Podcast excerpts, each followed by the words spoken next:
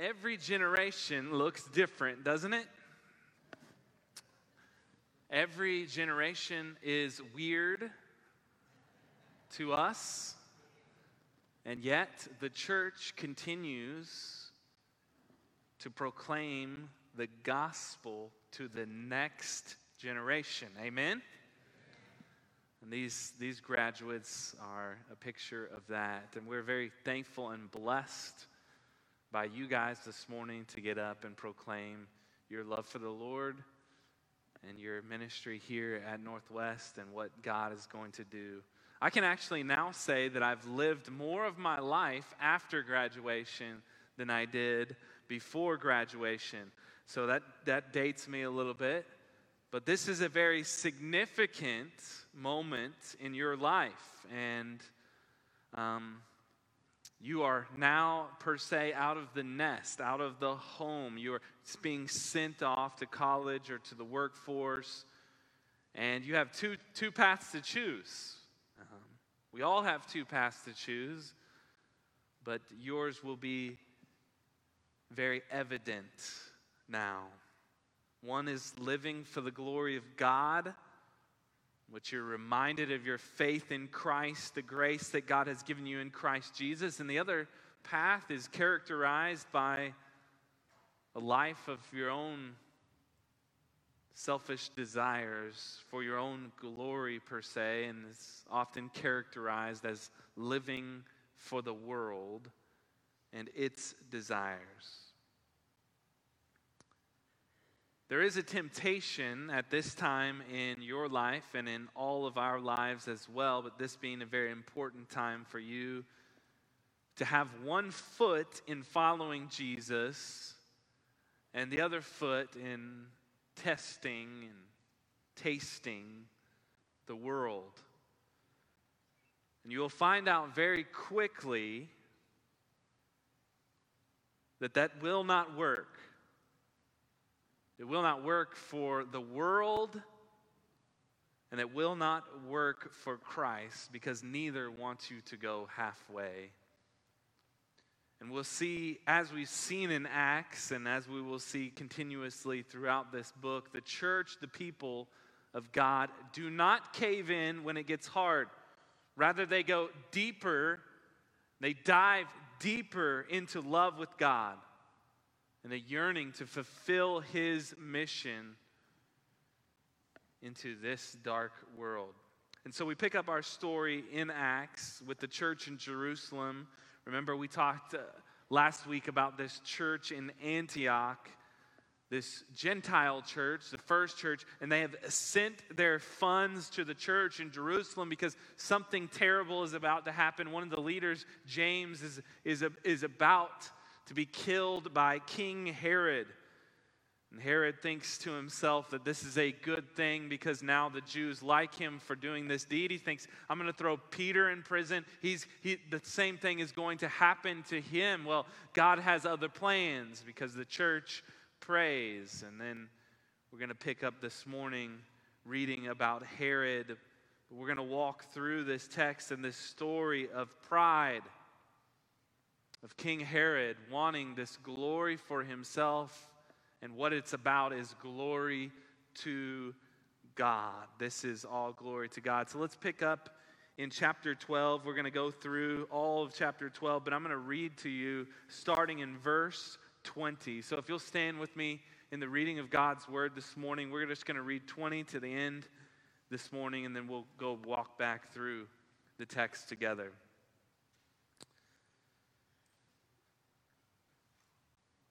Now, Herod was angry with the people of Tyre and Sidon. And they came to him with one accord, and having persuaded Blastus, the king's chamberlain, they asked for peace because their country depended on the king's country for food. On an appointed day, Herod put on his royal robes, took his seat upon the throne, and delivered an oration to them. And the people were shouting, the voice of a God and not of a man. Immediately, an angel of the Lord struck him down because he did not give God the glory, and he was eaten by worms and breathed his last. but the word of God increased and multiplied. And Barnabas and Saul returned from Jerusalem when they had completed their service, bringing with them John, whose other name was. You can be seated. Let's pray. Father, we are blessed and thankful to be here this morning. We are blessed to be a people who sing praises to your name because you are worthy of all honor, of all glory. And Father, help us be image bearers of you with our life. Father, help us to be a people who give you glory and honor through our prayer, through our life, through what we say and do. Help us to not have one foot in the world and one foot in the gospel, but fully planted and rooted in the Word of God and in the gospel of Jesus Christ. Help us to overcome this world through the blood of Christ and the word of our testimony. In Jesus' name we pray. Amen. So we have the Olympics coming up, right? You guys may know this. The Olympics are coming up, and it's exciting to, to have some of these things open back up. We're kind of getting back to normal. It's exciting for us to have a full summer of Falls Creek and Cross Timbers and all these fun things, and VBS and Champs Camp and everything, right? It's going to be it's so exciting. And we have Cody to do all that, and we're thankful for that. Um, yes, we're, we're, we're blessed to have him. But uh, yes, yeah, we can give him a round of applause. That's fine. We're excited you're here, man. I mean, we're just going to do this every week now. We're just going to say we're excited you're here every week that you come. Um, can you tell we're excited? All right. Uh, so, but one of the worst things that happen is when athletes celebrate too soon, right? They begin to gloat before they've actually won the race. I'm, I'm going to show you a clip of a runner, and he's running this race. Um, he's running actually the steeplechase race. And simple, simply put, if you don't know what a steeplechase is, it's a 3,000 meter race at 1.86 miles and these guys are they're it's like an obstacle course okay? If you've ever seen this the steeplechase and they run over these hurdles and these big barriers and they run into the water and they run into puddles. My kids would love it running muddy puddles as they run around the track and they're running and running and running uh, running around this track and they're continuously doing this and this runner from oregon his name is um, 10 guy, Pepio, I, I think that's his name, he, he's in the race and he's winning by a, a large margin. And he begins to look towards the crowd and he starts waving like this to the crowd, pumping the crowd up as he's going to win the race and finish the race. And yet, Washington's Marin Simon does not give up and has a last burst of speed. And as this man is going like this to the crowd, he passes him in the race. I'm going to show you that video if you guys have that. Take my word for it. There's a moral to this story. Yeah, Look at him pumping him up. Yes. oh, there it goes. He is he is fired up and he does not get the win. Oh, look at that face. Oh man. All right. That that is fantastic. That is fantastic. Now, this is what uh, the young man said after the race. I thought I was by, by myself, like far in front of the second guy, Pepiot said. I saw Simon on the screen. I tried to pick it up. He just got me on the line. I'm not proud of myself right now, but it's a good lesson for me. I think not to do this in the future. Next time, I'll just run the whole final stretch and celebrate in the victory lap. That's what he says after the race. He lost by 0.1 seconds. And when we read this story, and I know we haven't read all of chapter 12 yet, but in the same vein, King Herod has thought he has won the race, right? The, the person behind this evil ruler, Satan, he has thought he has won. He, he thought he won by, by, by killing the leader of the church, putting one in prison, about to kill him. He thought he had cut off the church, the people of God. But he has not. And while Herod is pumping his fist in the air, right, to the crowd, showing how great he is, he is reminded that there is someone greater than him. And we are all reminded of that.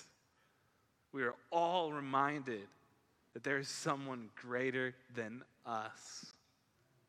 And Herod ends up understanding that there is one who is truly in control of everything that happens on this earth. Look at, look at verse chapter 12, verse 1. About that time, Herod the king had laid violent hands on some who belonged to the church. He killed James, the brother of John, with the sword. And when he saw that it pleased the Jews, he proceeded to arrest Peter also. This was during the days of unleavened bread. We've heard that name before, King Herod, haven't we? He's from a line of wicked kings, satanic kings. King Herod the Great responsible for slaughtering all the babies after the Magi visited him during the time of Jesus. Herod Antipas, the, the son of Herod the Great, beheaded John the Baptist after he calls him out for his sin of adultery, wickedness, incest. And now, the nephew, Antipas, the nephew of Antipas, Herod Agrippa the first kills James and he sees that the Jews are pleased and he wants to please mankind and so he arrests Peter in order to kill him. But he cannot kill him says in the text that it's the days of unleavened bread. It's the Passover season. The trial, it, it, can't be carried out. The sentences weren't permitted during this time. So he's, he's waiting until the proper time. God has other plans, God's people have other plans. Verse 4 And when he had seized him, he put him in prison, delivering him over to four squads of soldiers to guard him, intending after the Passover to bring him out to the people. What's he going to bring him out to the people to do? To kill him. So Peter was kept in prison, but earnest prayer for him was made to God by the church.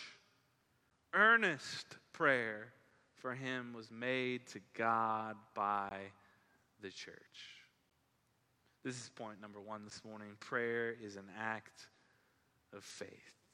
You see, this is a very difficult time for the church in Jerusalem. One of the inner circle of Jesus, Peter, James, and John. James, the son of thunder, has just been killed by the sword, and now Peter the one at Pentecost who has just declared the gospel and seen all of these people come to faith in Christ. No doubt a leader in the church in Jerusalem has just been thrown into prison, and now the church finds itself backpedaling, trying to figure out what is going on, and yet they do not backpedal, they go to where we need to go. They go to the Lord. The church doesn't say, hey, let's get our clubs and fight, or let's pay them off, or let's get our contacts, the people we know, and let's get them out. No, the church, the church fights with prayer. And this is how God works. We pray, God moves. You say, I, th- I thought God was sovereign. I, I thought I thought he is in control of all things. Yes, God sovereignly moves through his people praying. That's how God works. Jesus tells his disciples this over and over again. Luke chapter 11, Jesus teaches his disciples how to pray. And then after he prays, he says this parable. He says in Luke chapter 11, verse 5, he said to them, Which of you has a friend will go to him at midnight and say to him, Friend, lend me three loaves? All right, midnight is, is like our 3 a.m., okay? Because back then they, they would go to bed when it was dark. It, it wasn't, it wasn't like they, they, uh, they, they went to bed at 1, 2 o'clock in the morning. No, they didn't have lights. They went to bed early. And so, who's going at midnight and say to him, Friend, lend me three loaves? It'd be like you coming to my house at 3 a.m. and saying, Hey, I need some food, some ramen noodles and some macaroni and cheese. I'm like, No, go away, right? Not coming to my house. I love you, youth people, but we don't have any pizza right now, right?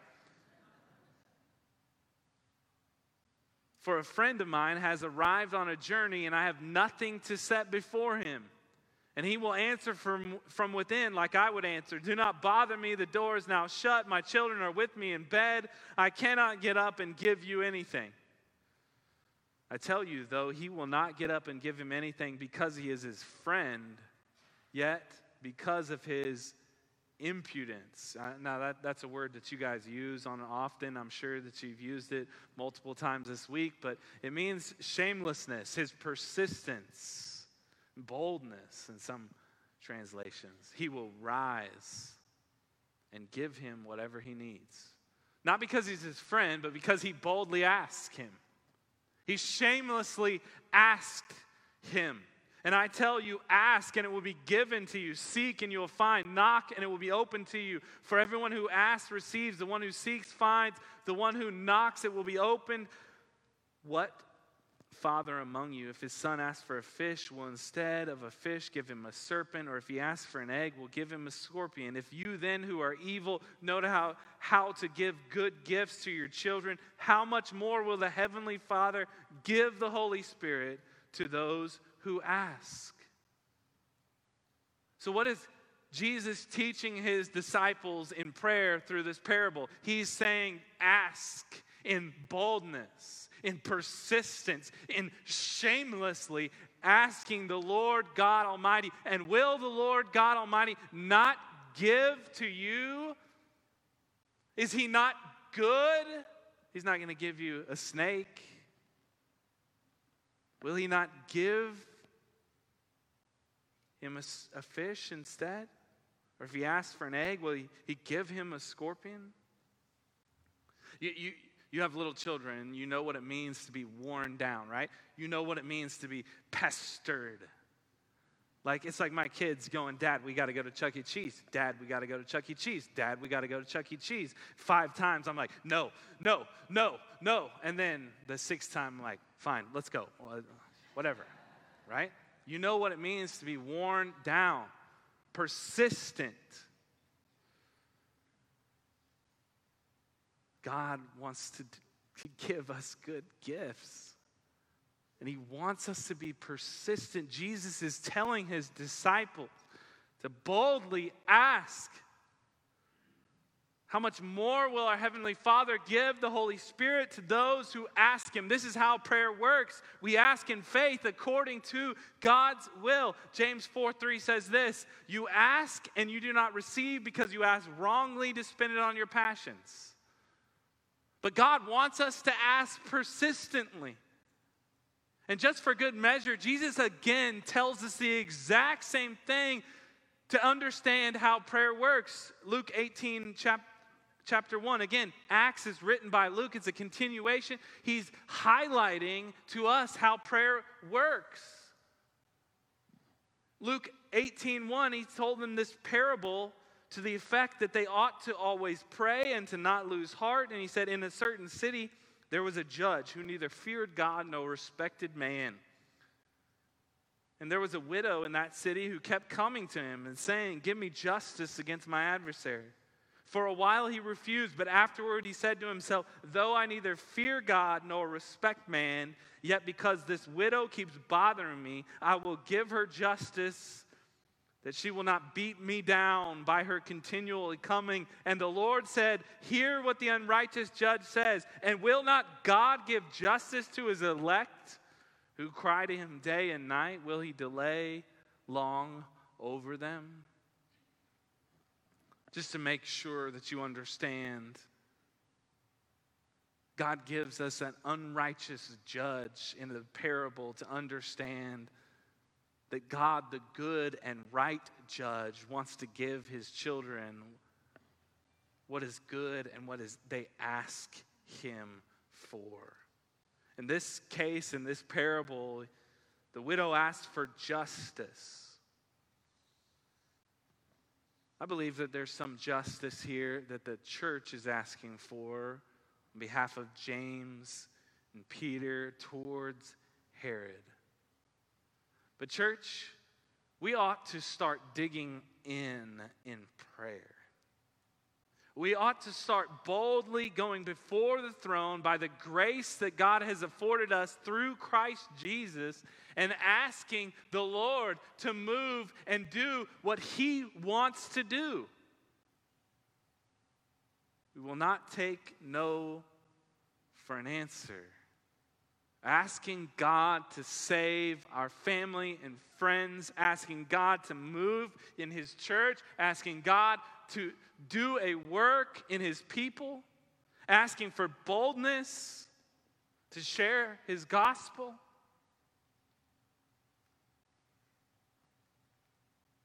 We're reminded in this story that there will be days in which seem difficult, seem hopeless. And at these days, we must not give up. We, we must look to the one who created all things and holds all things together. Because the God in heaven, He hears our prayers, He hears our cries, and He will respond. Church, we need to pray like we've never prayed before. Our country is not in great shape, okay? The church itself is not, not, not this church, but the church, America, is not in great shape.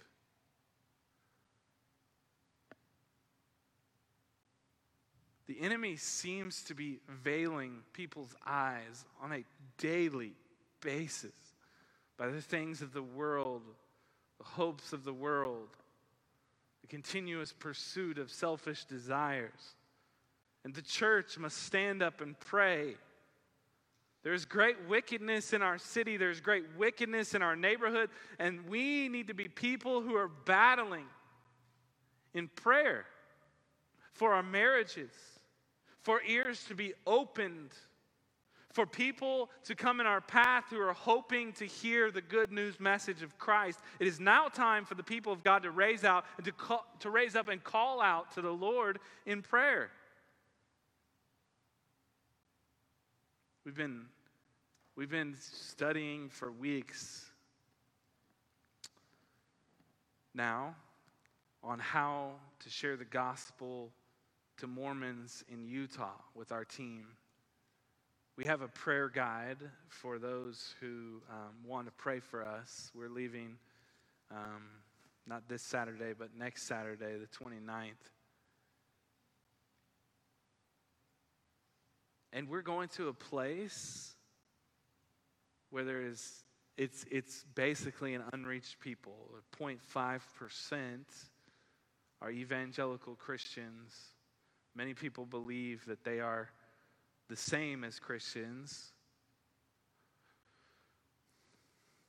but we know that they don't serve the same God that we do. And it's heartbreaking for us to continually hear blindedness, the, the veil that has been put on an entire people. And this happens all over the world. People continuously believe that they're going to heaven. They're serving their God and their community in the way that God has designed it. And yet, the two cannot be true. One is either true or one is either false. Jesus says, I'm the way, the truth, and the life. No one comes to the Father except through me. There's only one name under heaven by which men will be saved, and that is the Lord Jesus Christ. Therefore, the church ought to battle in prayer. If you don't know how to pray, we can teach you that. Many of you have been taught how to pray through adoration, confession, thanksgiving, supplication. Many have been taught how to praise and repent and ask and yield to the Lord. Some of our kids have been taught how to pray in joy to Jesus and others and yourself. But prayer is to be used to advance the gospel. Again, advancing the mission of God. John Piper says this prayer is primarily a wartime walkie talkie for the mission of the church as it advances against the powers of darkness and unbelief. It is not surprising that prayer malfunctions when we try to make it a domestic intercom to call upstairs for more comforts in the den. God has given us prayer as a wartime walkie talkie so that we can call headquarters for everything we need as the kingdom of Christ advances in the world. And that's what we see here. The church we'll see in the passage later, the church doesn't even believe that Peter's at the door. Why? They're not praying for Peter's escape. They're praying for the gospel to move forward and to advance through Peter's death. They believe Peter is going to die, just as James has died. They're praying for the advance and the continuation of the gospel of Jesus Christ. Rhoda has to tell them, hey, he's at the door. He's really at the door. He's really at the door. We're going to read that in a minute. I'm going to get to it. All right, verse 5. We got to get we got to get moving. So Peter was kept in prison, but earnest prayer for him that was made to God by the church.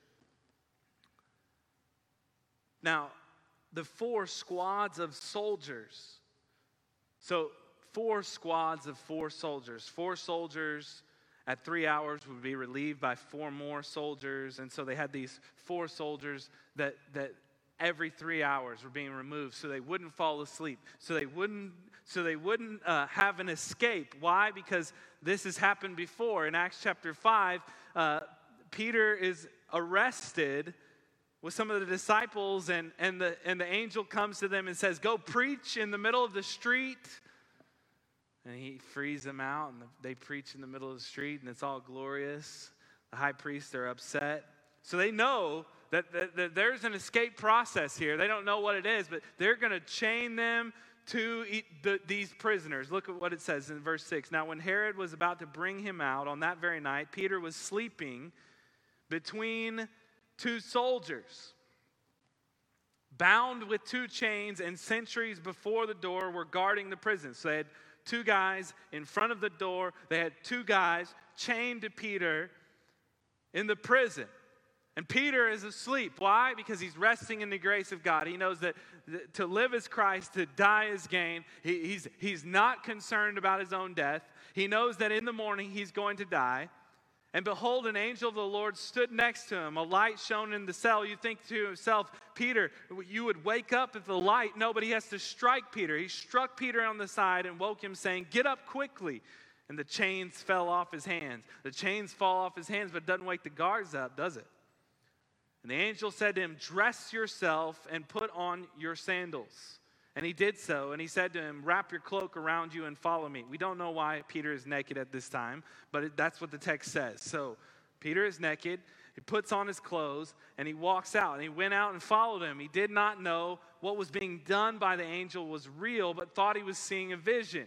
When they had passed the first and second guard, they came to the iron gate leading to the city. It opened for them like it did it would an automatic gate, right, of its own accord. And they went out and went along one street, and immediately the angel left him. When Peter came to himself, he said, Now I am sure that the Lord has sent his angel and rescued me from the hand of Herod and from all the Jewish people we're expecting. Peter himself doesn't think that he's actually escaping prison. The Lord has just allowed James to die. Peter thinks, I am going to die. This is just a vision the Lord is giving me before I die. It's the hour is four to six in the morning. It's the ninth inning. There's two outs, and the Lord says, I'm coming for you, Peter. Sometimes when we're praying, this is what God does. He doesn't immediately say, Hey, hey, I'm going to come immediately. He waits till the ninth inning, okay? He waits till there's two outs left, and, and sometimes he comes. All for his glory. Verse 12 When he realized this, he went to the house of Mary, the mother of John, whose name was Mark. There were many gathered together and were praying. And when he knocked at the door of the gateway, a servant girl named Rhoda came to answer. Recognizing Peter's voice and her joy, she did not open the gate, but ran in and reported that Peter was standing at the gate. They said to her, You are out of your mind. But she kept insisting that it was so, and she kept saying, It is his angel. But Peter continued knocking. And when they opened, they saw him and were amazed. But motioning to them with his hand to be silent, he described them how the Lord had brought him out of the prison. And he said, Tell these things to James and to the brothers. Then he departed and went to another place. Now that now when day came, there was no little disturbance among the soldiers over what had become of Peter. And after Herod searched for him, did not find him, he examined the sentries, ordered that they should be put to death. Then he went down from Judea to Caesarea and spent time there. This is our second point this morning. It's thus all glory goes to God when we pray. All glory goes to God when we pray. There is, there is there is no question in the text that somehow, in some way, because of Peter's might or his power or, or, or, some way that Peter did this or the church did this or the people of God did this. No, it, it, there is no question that it was the Lord God Almighty that did this. And, and, and when we don't give our problems to the Lord, how can He receive glory for those when He fixes those problems? How can His name be exalted if we are just trying to continue to work the problem ourselves without asking the Lord to work the problem? We can't. You see, the most prideful and selfish thing a Christian can do is, is not to ask the Lord in prayer. How can we expect the Lord to bless our prayerless worship services? How can we expect Him to bless our prayerless evangelism, prayerless sermons, prayerless marriages, prayerless community groups? How can we expect Him to bless that and receive glory for that? The driver of everything the Lord does at Northwest is prayer. The driver of everything the Lord does in your life is prayer. We continue to push back darkness. Why? Because God is doing that, not us. You see, prayer is the avenue in which the Holy Spirit meets with, with man to bring about the Lord's will. It's also the avenue in which God receives the glory when things happen and the Lord does work. Prayer is recognizing that God is in control, we are not. It's all glory to God. The reason they thought it was Peter's angel is they believed Peter was already dead. They, they wanted they were praying for Peter to stay strong in the faith, that he would not recount, that his death would advance the gospel. So, so the question I, I have from this text is, is why, why does God choose to save Peter miraculously and not James? Right? Why does James die by the sword? Why does God choose to save some in their cancer and, and others he chooses not to? Why does God rescue Paul and he's being stoned and Stephen is stoned and dies? What is, what is God doing? And as Paul talks about this in his letters, he, he says, to live is Christ, to die is gain. You see, for Christians, our goal in life is not to live a long life and prosper. Our goal is to glorify our Father in heaven by our life. Empowered by the Spirit to be ambassadors for Christ as long as we walk this earth. Our goal is different from the world. Yes, God gives joy and blessings, and sometimes He will rescue us from our suffering and pain, and yet sometimes He will use our suffering and pain to advance the gospel because we will place our faith in Him amidst the trial. Because our trust is in God Himself. This is not our home. To live is Christ, to die is gain. Verse 20 says this Now Herod was angry with the people of Tyre and Sidon. And they came to him with one accord, and having persuaded Blastus, the king's chamberlain, they asked for peace because their country depended on the king's country for food. Remember, the prophet Agabus had said that there would be great famine over all the world. And now Herod, who's, who is a, is, is a great king and leader, has people who are coming to him, who are at odds with him, because their country depended on food. These people are starving. And on an appointed day, Herod put on his royal robes, took his seat upon the throne, and delivered an oration to them. And the people were shouting, The voice of a God and not of man. Now, you can imagine this man is probably hated by many, many people, and yet he's bringing them food, people who are starving. And Herod makes this big display of his being their God and providing for them this food. And the people respond in worship of him and declaring him God. And the Lord has none of that. He says, Your time is up, Herod. Verse 23 Immediately an angel of the Lord struck him down because he does not give glory, God the glory.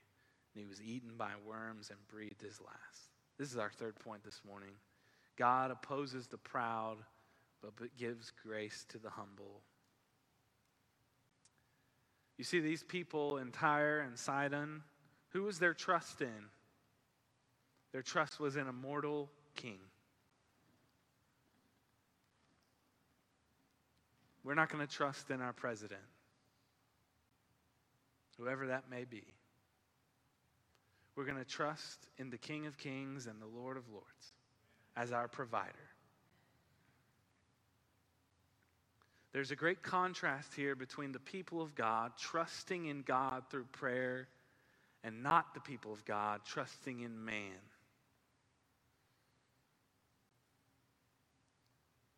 This is really the play of the Antichrist figures throughout history. They take for themselves the glory that is due to God alone. And God causes swift judgment upon Herod in this story But all the prideful and all the arrogant and all these figures who take glory for themselves throughout the history of the earth will face judgment one day. Hebrews 9:27 says this, and just as it appointed for man to die once, and after that comes judgment. The people of God humbly submit themselves to the Lord, the provider, the creator of the heavens and the earth through prayer. Prayer is humbling.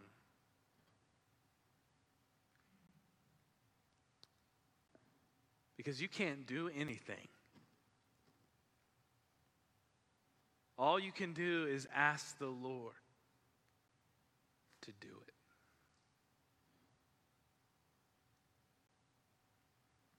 First Peter 5 5 says this Clothe yourselves, all of you, with humility towards one another, for God opposes the proud, but gives grace to the humble.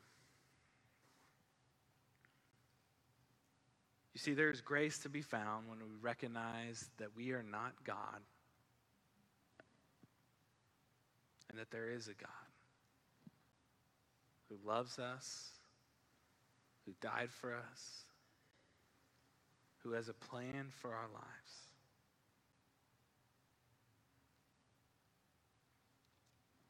But God wants us to be bold in our asking, church. Not for our own selfish motives, but for what He wants to do in and through His people. And when the Holy Spirit comes in line with our prayer life and the Word of God, that's why oftentimes we pray the Word of God. It's a very powerful thing that God can use to accomplish things that we thought could never exist or happen. He wants to do incredibly more than we could ever ask or imagine. But He also wants us to be persistent in prayer. So let's go to Him together. Let's pray for our lost friends. Let's pray for our city. Let's pray for those who are hurting. Let's pray for our marriages. Let's pray for our pastor. Let's pray and ask the Lord to grant us courage and boldness in our workplace. Let's pray and ask the Lord to place people in our path who have open ears and open eyes to hear the good news message of the gospel. Let's pray for our students as they go to their colleges that they stand upon the truth of, of God's word. Let's pray as the people of God at Northwest because all glory is due to God alone. Let's pray. Father, we thank you for this morning. We thank you for the reminder of this story of your, your interacting in in moving in the midst of this world. We thank you for your judgment and your wrath that you pour out, Father, on the ungodly and the unrighteous, and you grant justice to those who, who are deserving of your wrath. We thank you that you are granting grace to those who are humbly, humbly coming before you as, as, as your people. And Father, we pray that you would grant us boldness to walk in your spirit and in your presence today. We pray that we would spend time hearing from you what you want us to pray according to your will and your way and your word. We pray that we would yield ourselves to your power and your control, not in our own might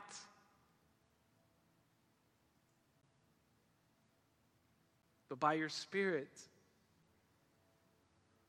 Lord, give us the strength and energy that we need. Father, we are coming out of a pandemic. We are tired. A lot of us are hurting. Father, give us the strength and the courage to walk with you, to pray, to take time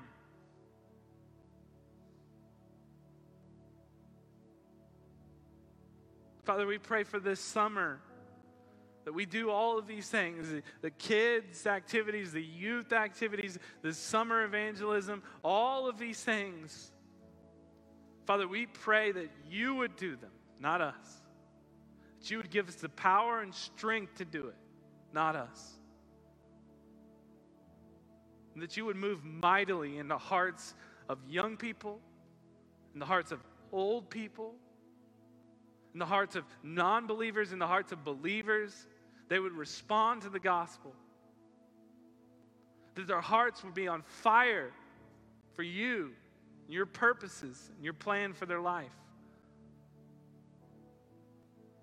Father, we thank you and praise you for this story that brings hope to our souls, that reminds us that you are God in heaven, that you see us where we are Help us be reminded of that today. In Jesus' name we pray. Amen.